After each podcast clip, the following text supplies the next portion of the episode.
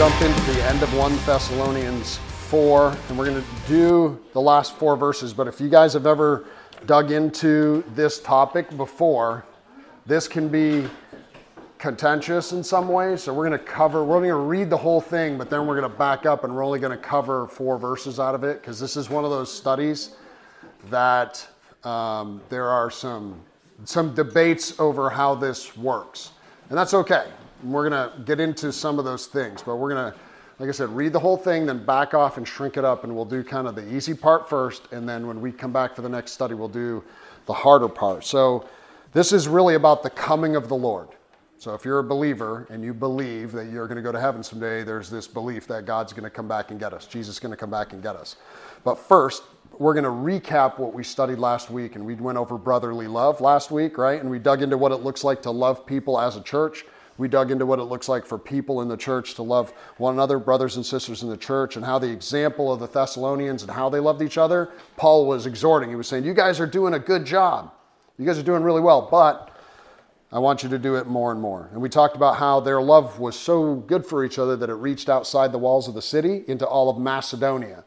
And we talked about like what where Macedonia was, right? It's right above where Athens, Greece is and it's also where the city of Berea is and the city of Philippi. So it's a big region, uh, you know, a Roman province, and it, so they're doing so well, loving one another. People are looking at it and going, "Wow, those people are doing a good job." And Paul's like, "You can do it better." So we discussed living quietly, we discussed minding our own affairs, working, how we walk properly before God, and we really drilled, drilled down on this idea of great love, okay? And how do we do it more and more? It begs the question, how do you love people in the church more and more? How do we get this done. And there's a giant list of ways, and we went over a few of them how we show love for each other, how brothers and sisters in the church can show love for one another, and especially right here in the body of Christ. And we went over just a few examples that are practical and useful.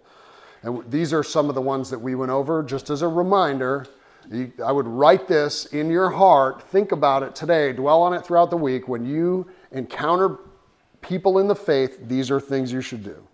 We lift each other up when we're down, right? So if somebody's having a bad day, a bad week, a bad month, somebody's life isn't going well, it is our responsibility to step in and say, What do you need from me? What can I do for you? How can I be useful? What is wrong? Even if they don't want to share it, you're available for them. So lifting each other up. Being generous, we are supposed to be generous. And yes, that means your money. But it also means your greatest asset, which is, we talked about it, anybody remember? Your time. It's your time. Everybody knows this. Like your time is your greatest asset because it's limited and it's usually the hardest thing to break into. Sometimes it's, although people are tight with their money, it's easier to get the money than it is to be like, I will spend time with you. So time is one of our greatest assets. Patience, forgiveness, honesty, confessing our sins to one another, and then the greatest one, which Paul talks about over and over and over, that he never ceases Doing what? What does Paul never cease doing? Praying. Paul's always praying. He never ceases praying, right?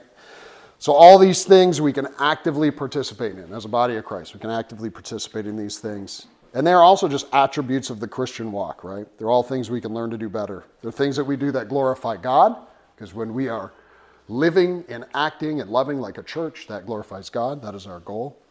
And they're all things that make the church better. It makes us better when we love each other and serve one another and care for one another and know what each other's problems are and know that somebody has a problem, we're going to be there for them. It makes us stronger. if you remember, the last verse we went over last week was from Romans 12.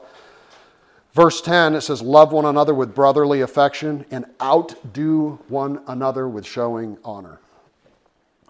So, brotherly love, sisterly love, we can all do these things more and more. Imagine trying to outdo everybody with how much you love them. You know, that's, that's quite a thing, you know.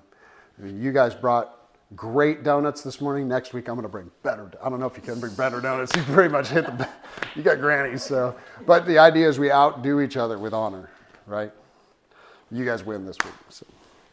But um, we can all do this thing called love better, right? So today we're going to read the first six verses of this idea of the Lord coming, the coming of the Lord.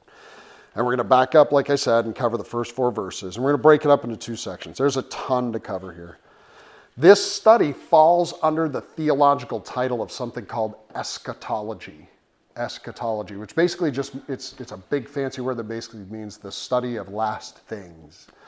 Um, and the first part we're going to cover is about the dead in Christ, or those who are asleep in Christ, or people who are believers who have died already, people who have died. So if you would, grab your Bible, go to 1 Thessalonians 4, go all the way to the end of that chapter. We're going to start in verse 13.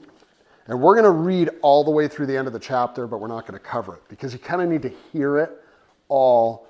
Because the first verses we'll cover are, are intrinsically tied to the end.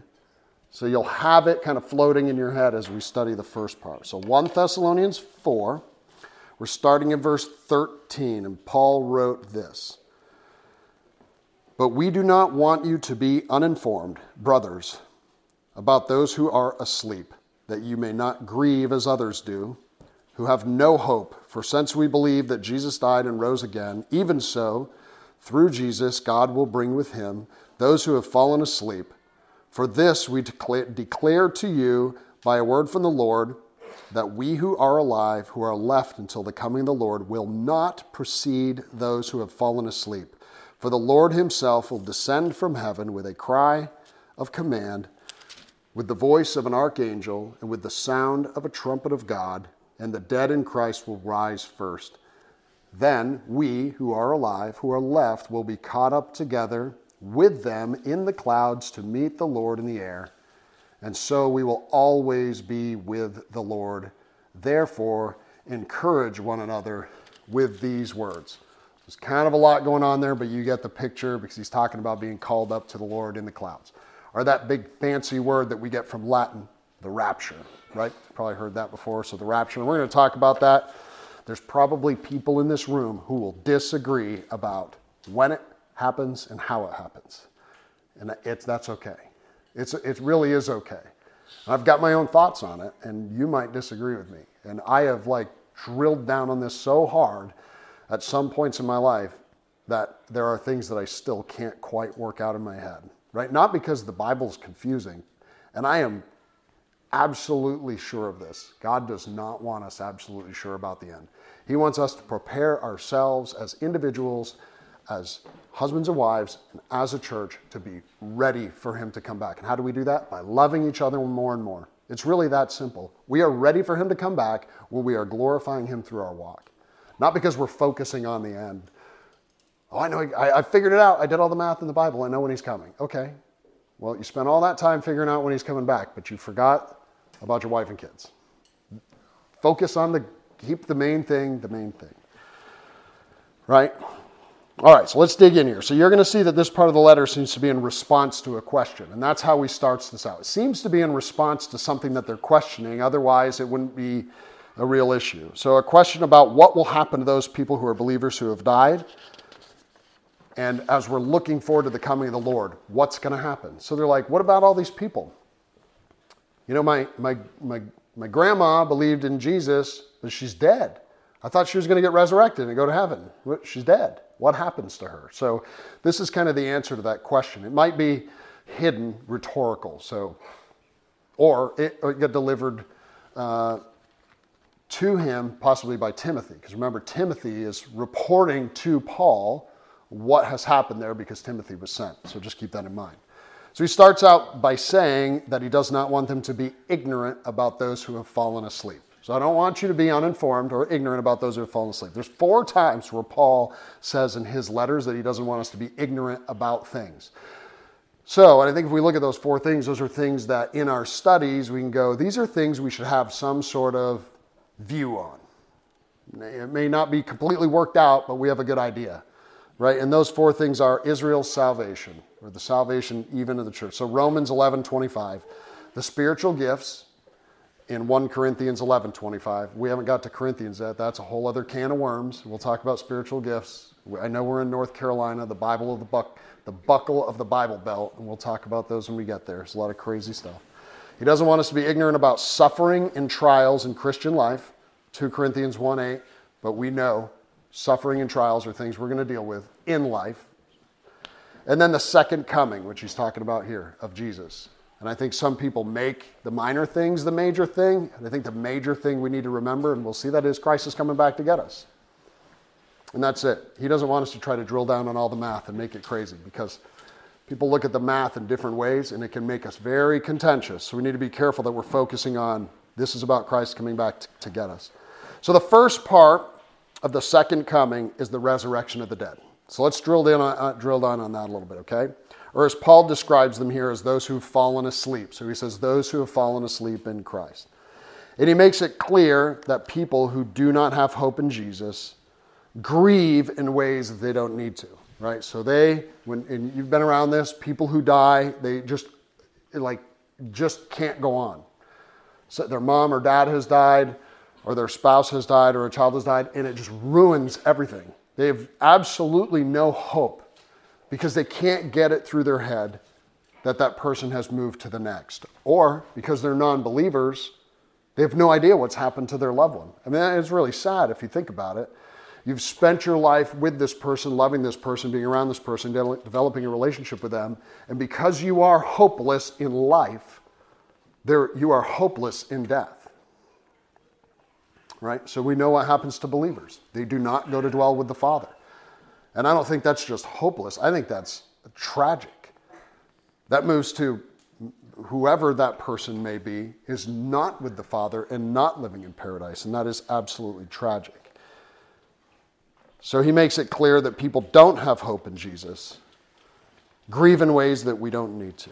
So, what did the contemporaries of Paul think about the afterlife? And that's kind of the important thing. If he's saying to you, you have hope in Christ, but I don't want you to grieve like everybody else, well, it's important to, to think, well, what did everybody else think? And I think you'll find it's not a lot different than what people do today.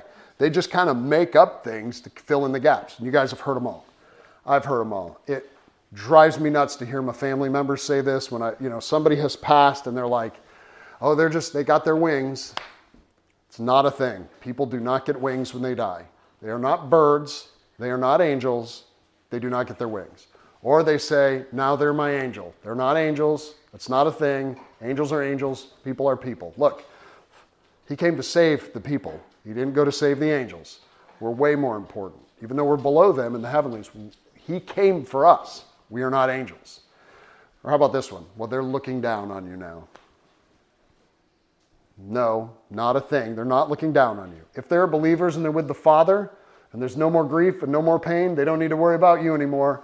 They get to look to the Father. They are in the ultimate glorified position. It is amazing for them. They don't need to know what's going on in your horrible life. They got great things going on with them, with the Father.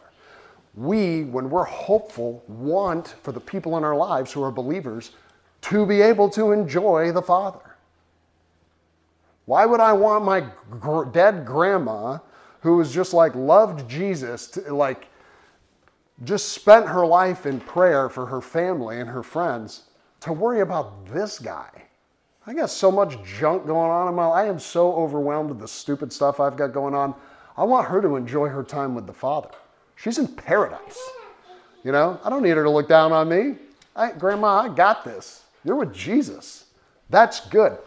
And that's what I want for my friends and my family is that. That's the hope. So we've seen this in our contemporaries. What's it look like? So Paul's contemporaries were Romans and Greeks and Jews, right? So the Romans, they had all kinds of superstitious beliefs.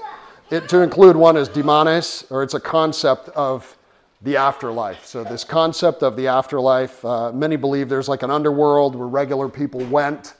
Um, and uh, emperors could be lifted up to a godly state, of course. So, like what happens in the temporal also happens in the afterlife. Like the emperors are godlike, so they go become gods, and the regular people are just regular people, so they go to the underworld. That was kind of the Roman thoughts on a lot of that. Um, they would build these statues and make masks that could be worn to keep spirits in, alive in the present, right? So, like if I, you know, if my dad dies and I love him a lot, I'd have a stone mask made and I'd wear it, and it would somehow keep his spirit alive. And as you know, Roman architecture is one of the biggest progenies of large art stonework in the history of the world. And there's still Roman statues and everything around everywhere. They build these amazing statues of people, especially emperors. And most of that was done not just to remember someone, it was done because it was tied to their thought of the afterlife. If I build a statue of the Roman emperor, then somehow the spirit of him exists with us, gives us power, right?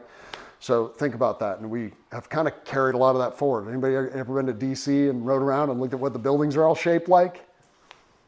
Big Roman buildings with like pictures of faces and statues uh, everywhere, right? So we're still kind of doing it today. And then the Greek mythology. You guys have probably seen this. We still make movies about Greek mythology today. It's fun to look into. It makes for great movies and great stories. It's like some of the most action packed stuff out there. But they believed in an underworld called Hades right? You've probably heard this before. The afterlife changed uh, from the times of Homer. If everybody's ever heard of Homer, famous writer, he wrote somewhere in the 8th century BC, but the afterlife changed because in Homer's time, the afterlife was really grim, it was really bad, it was a horrible place to go to, it was a dreary existence. And then by the time Plato starts writing about the afterlife in like the 4th century AD, we see it go into a little different concepts. People like the poet Horace describes this idea of like carpe diem, right? Seize the day. So this we don't want to look towards the afterlife as this horrible thing. We're going to look at tomorrow as seize the day. We're going to do our best tomorrow. We're going to make have your best life now. You know those those books. Is that one of the Smile and Joel Osteen things? Your best life now.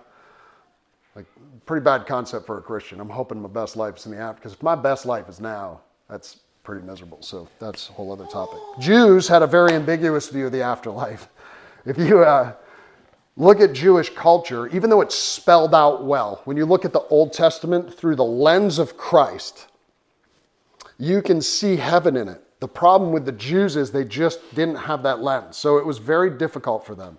They were very focused on today. They were very focused on the Messiah coming as a state leader and caring for them as a state leader so that he was going to be in charge of all of Israel and Israel would thrive here.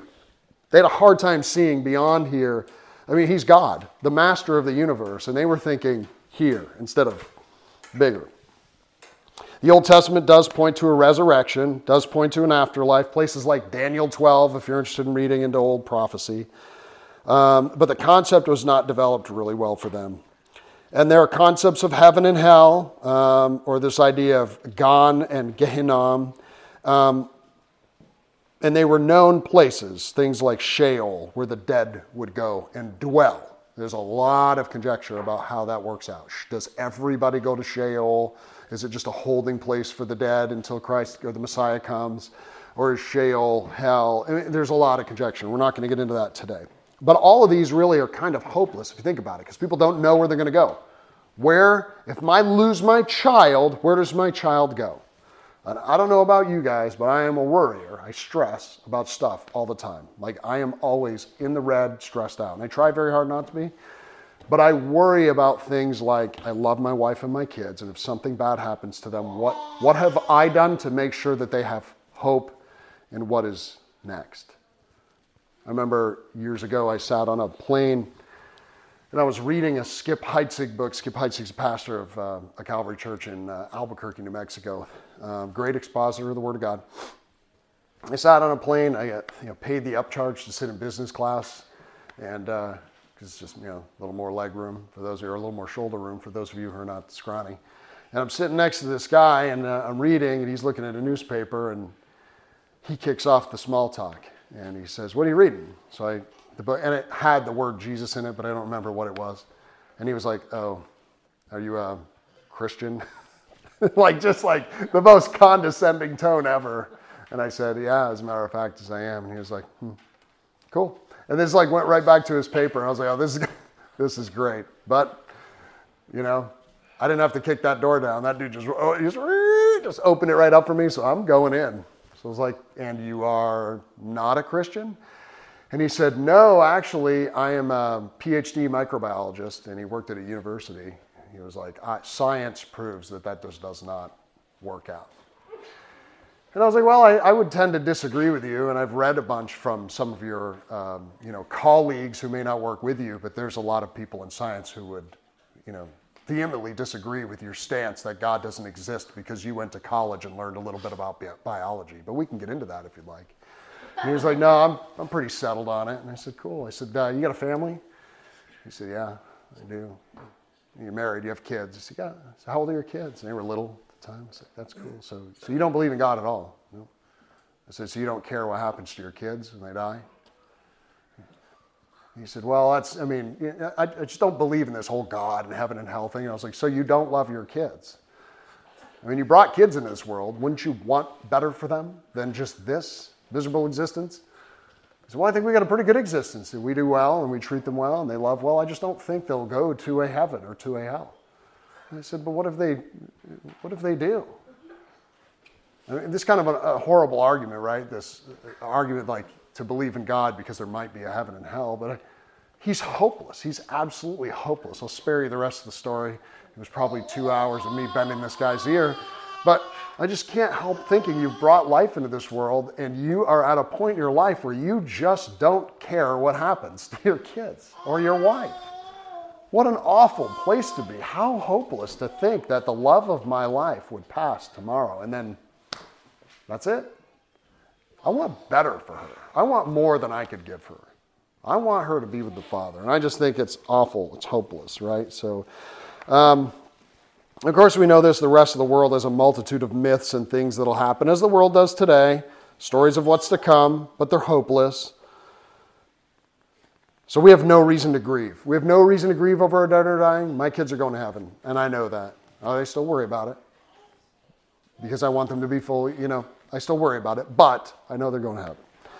Right? So let's look at verse 14. So as we look at verse 14, it says this It says, For since we believe that Jesus died and rose again, even so, through Jesus, God will bring with him those who have fallen asleep. Boom. So, really uh, simple here. This covers the central tenet of the Christian faith. Jesus Christ conquered sin, he conquered death, he was resurrected from the grave. And why do we believe this? Because we have eyewitness testimonies after Jesus that he was resurrected. Okay, like here it is can of worms. Your average non believer would be like, you don't have any proof that Jesus existed. So I'm not going to get into that today. Whole other study. We've talked about some of these things. Paul is basically saying, look, I've already explained to you how this works. How do we know that Paul believed in a resurrected Jesus? Paul saw the resurrected Jesus.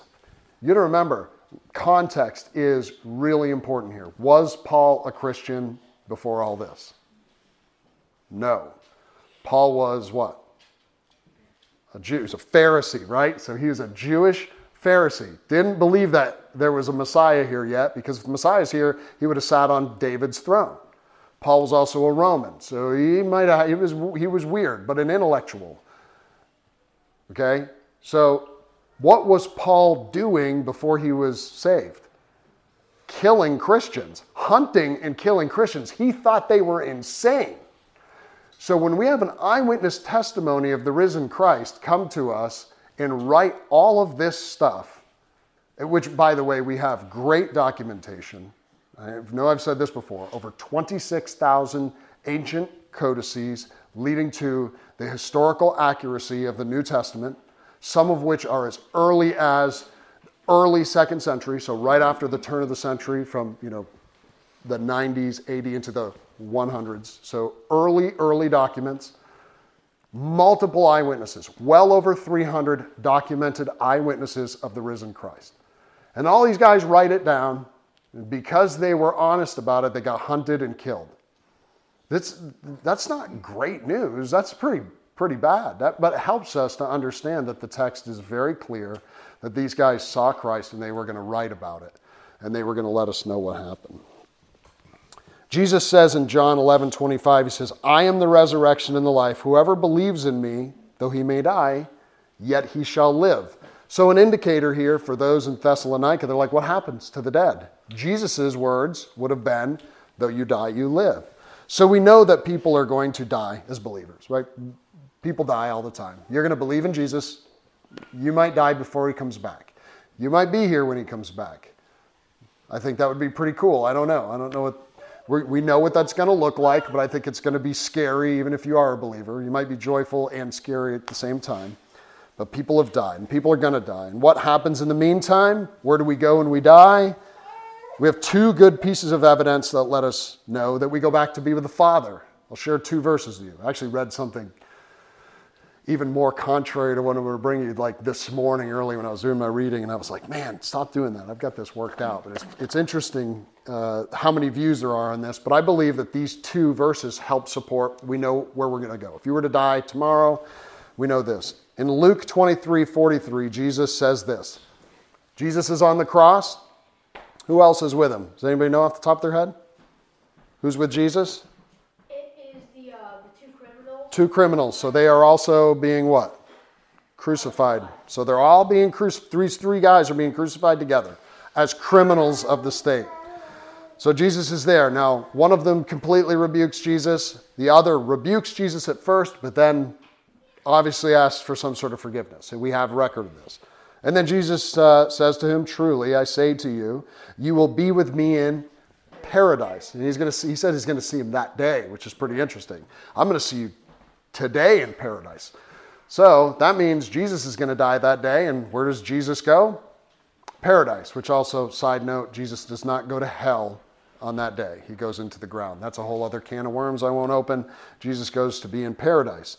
Now, here's an interesting thing about the word paradise. That word paradise is actually paradeisos. And does anybody know what that word translates as? Garden. Did anybody just get it? Anybody get it? What did you just think about? Garden of Eden. Isn't that cool? So he says, I'm going to be with you in the garden today. That's what he said to him. So that's pretty cool. Here's another verse. 2 Corinthians 5 tells us that when we are away from our body, we are present with the Lord. We're present with the Lord. So we know that when you die, your spirit goes to be with the Father. Paul says that Jesus will bring those who have fallen asleep with him. That's as we move on in this study, where he, Paul is going to bring those who have fallen asleep with him. Remember a couple of weeks ago, I was sitting here, we were studying, and I said, I'm going to say something to you, and I want you to remember it, because in a couple of weeks, we're going to go over this. I told you to take a mental note of 1 Thessalonians 3:12. 1 Thessalonians 3:12. It says there that the Lord will establish our hearts as blameless in holiness before our God and Father at the coming of our Lord Jesus with the saints. So he's going to establish us. He's going to establish us as blameless and holy when he comes with the saints. So Jesus is coming, and the saints, what are saints? What are those? Do you remember? What are saints? They are holy, so they are glorified people. They are coming with him from heaven. Listen to this. In Jude 14, 15, it gives a reference to this ancient book of Enoch. You ever heard of that before, the book of Enoch? It's like an ancient book, and it's actually referenced in the New Testament. We have what we think is a copy of it, but it's not canon because there's probably a lot of mistakes in it, rewritings or whatever. But nonetheless, scholars use it because there's some references in it that can be useful. Anyway, says this in Jude, referencing Enoch Behold, the Lord comes with ten thousands of his holy ones to execute judgment on all and to convict all the ungodly of their deeds of ungodliness that they have committed in such an ungodly way, and all the harsh things and ungodly sinners have spoken against them so he is saying the saints are going to come with him. So we've learned that we're hearing this now. When Jesus comes back, the believers are coming with him. So who are those believers? Those are people who have died and are now present with the Father. Because if you're not with your body, you're present with the Father. When you die today, Jesus is going to see you in paradise. That's what we're hearing here, right? So let's go to verse 15. It gives us some order to how these events are going to happen. So let's let's work this out. So, verse 15 says this For this we to declare to you by a word from the Lord that we who are alive, who are left until the coming of the Lord, will not precede those who have fallen asleep. All right, so here's the order of things. In the order of the second coming of Jesus, the believers who are alive will not be resurrected until those who are asleep are resurrected. Anybody getting a picture of this yet? It's going to get scary because those who are asleep are going to get resurrected. But Jesus comes with those who are asleep. So what gets resurrected? Anybody? The dead. The, bodies are going to come up. right? So remember, this idea, we'll talk about this at some other time, are glorified bodies. Whether you've been cremated or buried or you've rotted down to nothing, you're going to get a glorified body. So they're going to come up out of the ground. This is going to be pretty scary. Now, some people believe in a secret rapture. We'll get into that later. Pretty hard for there to be a secret rapture. There's a bunch of dead people floating up out of the grave. So that's a whole other thing. We're going to move on to verse 16. Verse 16 says, For the Lord himself will descend from heaven with a cry of command. I don't know what he's saying, but he's like, I'm coming. With the voice of an archangel. So something that you cannot, it's different from everything else, and you can't ignore it and with the sound of a trumpet of God. Why the sound of a trumpet? Anybody know? What would happen in Roman society? You've seen this in movies, you've seen it on TV. What happens when the king comes out? Trumpets blow, right? Guy's got a big long brass trumpet sticking way out there. And like, here comes the king. That's what's happening. So the whole world can hear it. We know that God is coming. Jesus Christ is coming himself, right? Um, so the trumpet is playing, and the dead in Christ will rise first. Okay, so we just learned that the dead in Christ will come with him. We're being told that the dead in Christ will rise. This is what's called the resurrection of the dead. So those who have died in Christ exist with him in eternity. and They also come with him. The bodies are resurrected, just as Christ's body was resurrected. So I know some people would be like, You really believe that? Like, doesn't that sound insane? That really there's going to be dead things coming up out of the ground, like dead people? We believe that Christ resurrected himself. Anybody ever see a body that's been dead for three days? It's not really in the shape you think it should be to be resurrected. It doesn't take long for things to start going bad, uh, irreversibly bad. Actually, minutes, really, you think about it, you know, some science. Like, it doesn't take very long for a body to get to the point where things are getting poor quickly. Three days, things are looking pretty bad. But Christ's resurrected body was no longer in the tomb. We look at this, we've, we've done the Easter study before, and Christ is walking around healthy in a glorified body with his people. Christ was resurrected, and so shall we be. 1 Corinthians 15 13 says, If there's no resurrection of the dead, then not even Christ has been raised. So think about this. He's really saying, You can't be a Christian if you don't believe the, the dead will be resurrected. You believe Christ was resurrected? I'll tell you this you have to believe the dead will get resurrected. That's a pretty difficult one to understand. But if you look at the story of Christ when he was crucified, do you remember what happened after uh, the veil was torn in the Holy of Holies? Does anybody remember that story? It's not very often covered in studies because it's weird. Dead people were coming up out of the graves and walking around the city. Dead people multiple eyewitnesses, written by eyewitnesses. Dead people were walking. That's crazy. So there was some sort of resurrection of the dead then as well, whatever that looked like.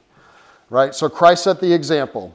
He didn't cease to exist when his body was killed, but he did become physically alive again, and so shall we be.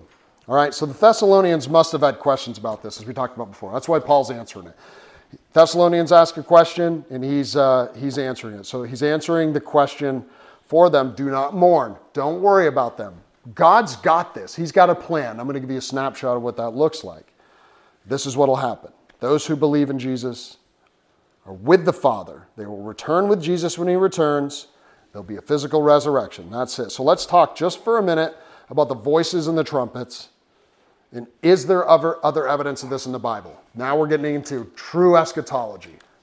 You're going to hear a voice from heaven, you're going to hear trumpets, Jesus is going to come back. 1 Corinthians 15, 51 to 53. Bear with me, I'm going to read it. It's going to give you a glimpse of what end times looks like. Behold, I tell you with a mystery, we shall not all sleep. So, not everybody will get to die, but we shall all be changed in a moment, in the twinkling of an eye, at the last trumpet. So, at the last trumpet that is blown, everything changes. Christ has come back. For the trumpet will sound, and the dead will raise imperishable, and we shall be changed. For this perishable body must be put on the imperishable, and this mortal body must put on immortality. So, glorification. Glorification. God is going to fix you forever. There's no more sin, no more death, no more crying, no more pain. And this vessel that you've got that has bad knees and a bad back and has cried a lot of tears and has given birth to babies and has been in car accidents or broken bones, fixed, done. Um, will it bear the scars of life? I don't know. Christ's did, right? Remember the story of Thomas? Thomas is like, Do you, I don't believe in you. Prove it to me. And he's like, All right, let me prove it to you. I'll show you. But somehow, in the same sense, glorified, right? Fixed. Um, I don't know. I, there's some theories about whether or not having bearing those scars will help us to understand the glory that Christ brings to us. How amazing it is. Revelation 11:15 says this, when the seventh angel blew his trumpet, and there were loud voices in heaven saying, "The kingdom of the world has become the kingdom of our Lord and of his Christ, and he shall reign forever and ever." So Revelation shows this picture of a trumpet blowing and an angel shouting, Christ is coming. It's his kingdom now. It's no longer yours. Right? So, just a couple of things that are important to get out of the way before we get into all the conversational stuff and controversial stuff about the second coming of Christ. Right? Really weird topic. Like, we usually like to talk about things like hope and joy and love. Paul says, I don't want you to be dumb about this, so we'll go over it. And we're going to set a lot of it aside because, like I said, there are more important things to go over, I think. So we're going to learn what Paul says, Christ is coming back, and how that works, and we're going to move on to other things. Not for a good reason, right? So, a couple of controversial things. First, in our next study, we're going to talk about the rapture. Okay, I know a lot of you have heard that word rapture before, and it is contentious in churches. Even people that love each other, it's very contentious. We're going to talk about it. Or what is the gathering up of believers who are alive? Um, and what we have learned today is that it's not a secret. There is no secret rapture. It's not a thing. Paul is clear. There will be some very distinct signs about what's going to happen. There'll be a cry of command, a voice of an archangel, and a trumpet. And we can rightly assume from this there'll be plenty of reasons to know it's happening. Christ is coming back.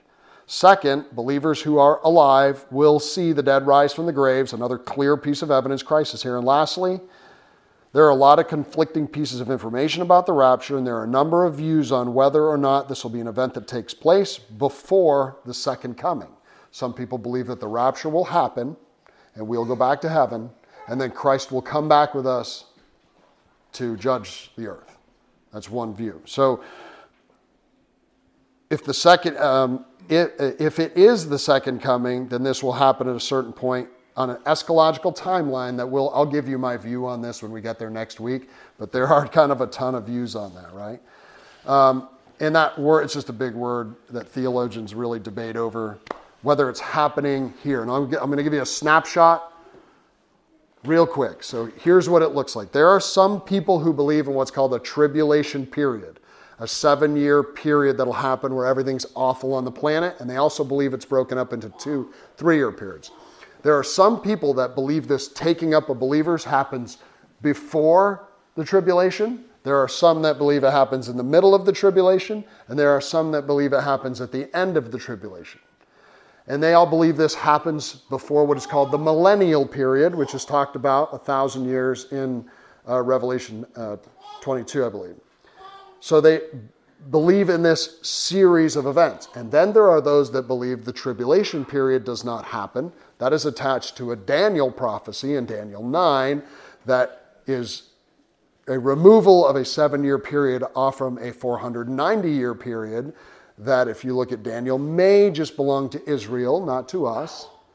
And there are those that, and so the millennial period is broken down into this. We are pre, people who are premillennial, believe the millennial period is yet to come.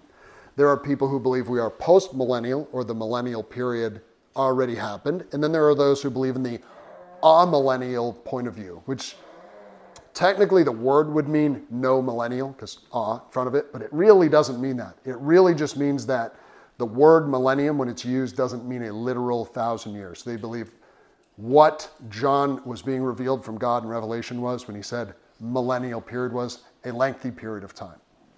It's kind of like I don't know, ever ever driving it. who's driven a big you've driven in Boston before? It's like if you ever drive across Boston, you could sit in the car and be like, this is going to take me a thousand years. In Boston, it might actually take you a thousand years. But you see what I'm saying? So it's one of these kind of isms Man, it's going to be a thousand years before that happens. So we don't know, but I'll tell you my views. In the next study, we're going to look at these views. I'll tell you where I stand on it, but I just want to say this to get it out of the way. There's no secret rapture. Movies like the Left Behind series, anybody ever seen those? Like the Left Behind series, seriously popular? Very, very bad. Unbi- totally unbiblical. This idea that just poof, all these Christians are gone, and then the world, and then there's people here who are kind of like, oh man, but I believe in God. What, what, no, what happened? No, not going to happen. We've got it all laid out in the book.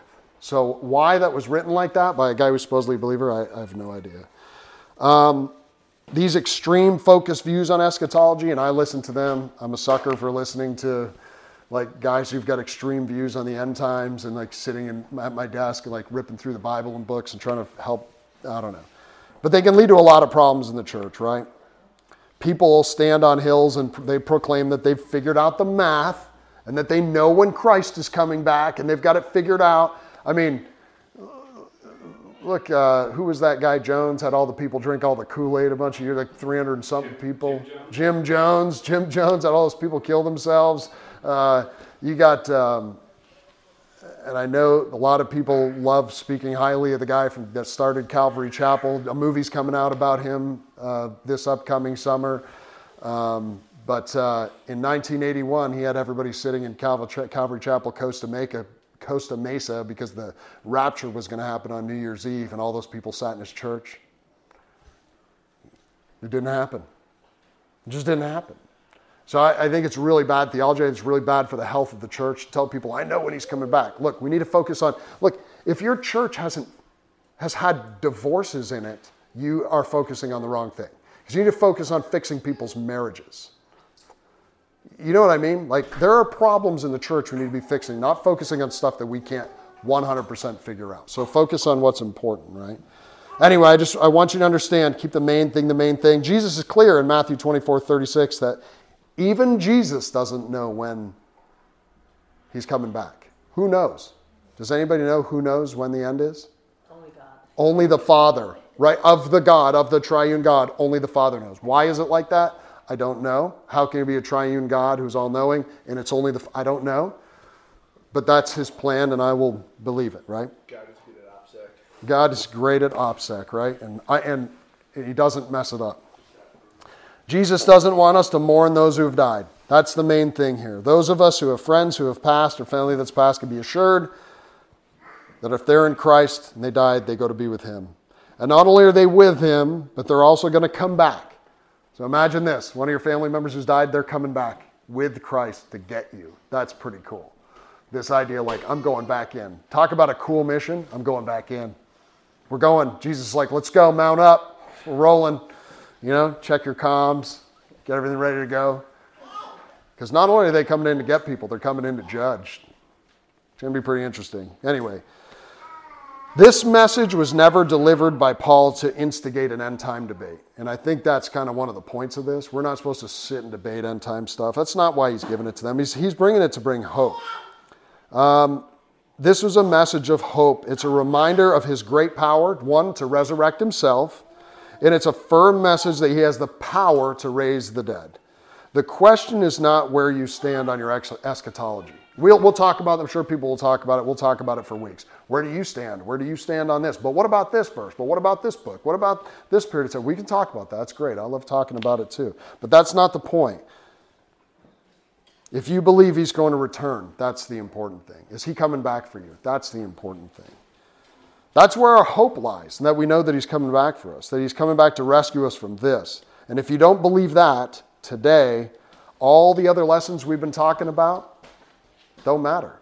You have to know He's coming back for you. You have to know He's coming to rescue us from this. You have to know that your wife and your kids, men, are safe in Him and that you are preparing the way because it's up to you to prepare her to be spotless and holy. It's up to you to lift them up. So we must know that every bit of our striving here as a body, that our loving one another in the church, abounding in brotherly and sisterly love, all of that, all of our obedience to God, all of our pious acts, the things we do that are good, all of our prayers, and not only all of those good things, but all of our guilt, all of our shame, and all of our suffering, all of your success that you've ever had, all of the happiness you've ever experienced, they're all temporary. Every single bit of it is temporary. They're all temporary parts of the plan that God has for you. People like to say this God's got a plan for your life. Man, yeah, God's got a plan for you. Man, and it's not to make E9, and it's not to make Colonel, and it's not to win the lottery. You know, it's not to have a big bank account. You know, God's got a plan for your life. Stop. God's got a plan to raise you from the dead. You think being a millionaire is cool? Anybody here, raise your hand if you know somebody who brought themselves back from the dead. Lots of people get rich. Lots of people figure out how to do life without God. Nobody's figured out how to bring themselves back from the dead yet. Nobody else has figured out how to live in eternity and holiness with the Father. God does have a plan for you. He's coming to take you home. He's coming to take you home to glory. He's coming to take you home to be with Him. He's coming to take you home to perfection. He's coming to take you home to be present with Him. You know, there's this, uh, this idea, I think, when we think about, you know, the big holidays where what happens on holidays, and people hear this regularly. I'm going home. I'm going home for the holidays. We're going to celebrate, so we're all going home. And there's a big meal, and there's a feast, and people love each other and pray for one another. There's this, this idea that God has built in us that going home is somehow the place that you're supposed to be. Somehow, I know it's not that way for everybody, but just in concept, as humans, isn't that the way it's supposed to be? That when it's time to celebrate, we go home. That's what Paul's telling us. There's an invitation here. Not only are you going to go home, he's not just sending you something in the mail to say RSVP. He's like, I'm coming to get you and I'm going to bring you home because I love you. And that's what we're going to focus on. So get ready for two weeks. Read ahead. It's going to be a good study next week. But this week and next week, let's focus on this. Your hope, your joy is in this. Abound in love. Pray for one another because God is coming to bring you home. Father God, I'm thankful for you. I'm thankful for this amazing group of people gathered together in your name. We're thankful for this study, that you can help us get a glimpse of what it looks like that you are going to come, return us to the Father. I'm so thankful for all these people and the way that people have loved each other and the way that people have served one another and taken care of one another. I am so thankful for all these beautiful children that are gathering around us and beautiful children that are to come. And we're just hopeful, Lord, that as a family, we are able to pour into all these kids and give them a great and safe environment to be in, that they will all be raised in you, Lord, that not only we have this hope, that we will pass that hope on to them. That life isn't just about living, that life isn't about carpe diem, that life is actually about knowing that you are coming back to get us and to rescue us from this place. Father, we're thankful for that, and we ask that you help us to give that to them. For all the people we lifted up today, Lord, we just ask that you would continue to bless their lives and help them to see you in everything. I ask that you send us out this week to be a light to our community, that people might see your hope in us. And we ask for all of our blessings. In the precious and holy name of our Savior, Jesus Christ. Amen.